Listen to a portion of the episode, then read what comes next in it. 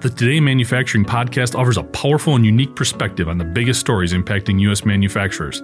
Anna Wells, David Mantey, and Jeff Reinke apply their experience as editors of industry leading brands Manufacturing.net and Industrial Equipment News in providing in depth analysis of the latest headlines. Their insight, along with a mix of humor and human interest, makes Today in Manufacturing a go to source.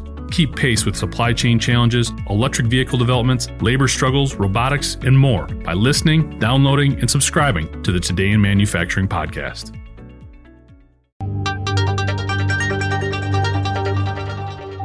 Last week, Kentucky landed yet another electric vehicle investment. Lotte Aluminum Materials USA will build a $238.7 million aluminum foil manufacturing operation in Elizabethtown that will create 122 new jobs. According to Governor Andy Beshear, who made the announcement, the deal is the latest in a string of EV suppliers drawn to the region by the EV ecosystem Beshear hopes will, quote, last for generations to come. In a joint venture with Lotte Aluminum, Lotte Chemical will build a manufacturing facility to produce 36,000 tons of cathode foil, an ultra thin aluminum foil that is a core material used in EV batteries. The company anticipates demand for the material to increase by an average of 32% annually by 2030. The plant will be the company's first aluminum foil facility on U.S. soil and will be operational by 2025. The two companies in the venture are subsidiaries of Lotte Group, one of the largest conglomerates in South Korea. It employs more than 80,000 people across many different industries. Since June 2020, Kentucky has seen more than 8.5 billion in EV-related investments with well over 8,000 full-time jobs announced.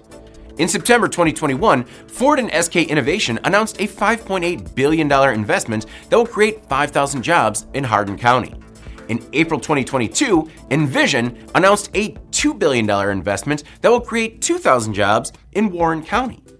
The deal comes with an incentive package from the Kentucky Economic Development Finance Authority that can provide up to $3.3 million as long as the company maintains the nearly $240 million investment and hits some annual targets, including creating and keeping 122 Kentucky resident full time jobs across 10 years, and paying an average hourly wage of $23.35, including benefits across those jobs. The company can also receive $1 million in tax incentives through the Kentucky Enterprise Initiative Act, which allows companies to recoup sales and use tax on construction costs, building fixtures, equipment used in R&D, and electronic processing.